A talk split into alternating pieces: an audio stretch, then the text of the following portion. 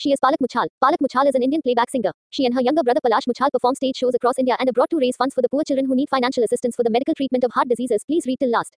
And recently she completed 2200 surgery and each penny of expenses was managed by her through singing at shows, award functions and parties.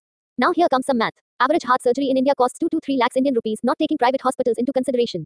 Now 2200 multiplied by 2 to 3 lakhs is approx 45 to 65 crores Indian rupees, almost 10 million dollars.